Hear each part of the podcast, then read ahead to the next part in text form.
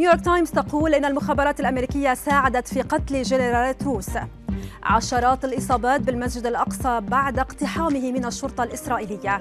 وبيل جيتس يهاجم إيلون ماسك. هذه أبرز أخبار الساعات الأربع والعشرين الماضية في دقيقتين على العربية بودكاست. نبدأ نشرتنا من الحرب الروسية الأوكرانية ومن تقرير لصحيفة نيويورك تايمز حيث نقلت الصحيفة عن مصادر استخباراتية أمريكية أن قوات الجيش الأوكراني قتلت 12 جنرالا روسيا مستعينة بمعلومات من الاستخبارات الأمريكية.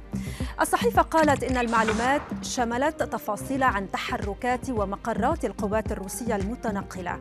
متحدثة باسم مجلس الأمن القومي الأمريكي نفت ما ورد في التقرير وقالت إن الولايات المتحدة تقدم معلومات استخباراتية عن ساحة المعركة ولا تقدم معلومات بهدف قتل جنرالات روس.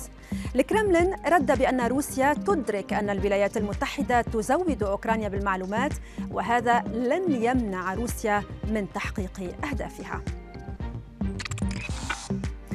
إلى القدس حيث اقتحمت الشرطة الإسرائيلية باحات المسجد الأقصى وأطلقت قنابل الغاز والرصاص المطاطي وأصابت عشرات الفلسطينيين.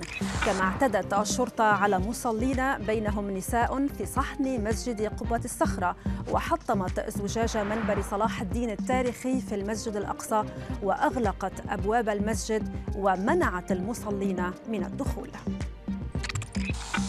إلى عالم رجال الأعمال الملياردير الأمريكي بيل جيتس يهاجم إيلون ماسك.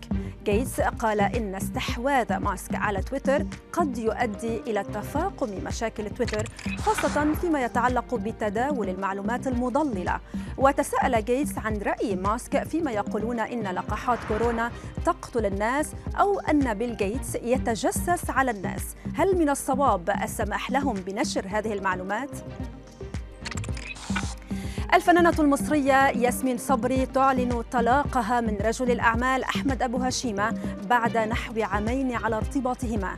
صبري وأبو هشيمة حذفا الصور التي جمعتهما سويا من حساباتهما على مواقع التواصل الاجتماعي.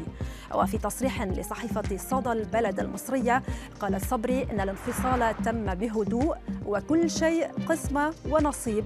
بينما كتب أبو هشيمة على حسابه بموقع إنستغرام أنا لا أخسر أبدا أربح أو أتعلم. وإلى خبرنا الأخير من الهند حيث تعرضت فتاة تبلغ من العمر 13 عاما للاغتصاب من رئيس مركز الشرطة في ولاية أوتار براديش أثناء حضورها لتقديم شكوى عن تعرضها لاغتصاب جماعي من قبل أربعة رجال على مدى عدة أيام خلال الشهر الماضي. الشرطة الهندية أعلنت إيقاف رئيس مركز الشرطة بالإضافة إلى تعليق عمل 29 عنصرا شرطيا تواجدوا بالمركز أثناء وقوع الاعتداء الجنسي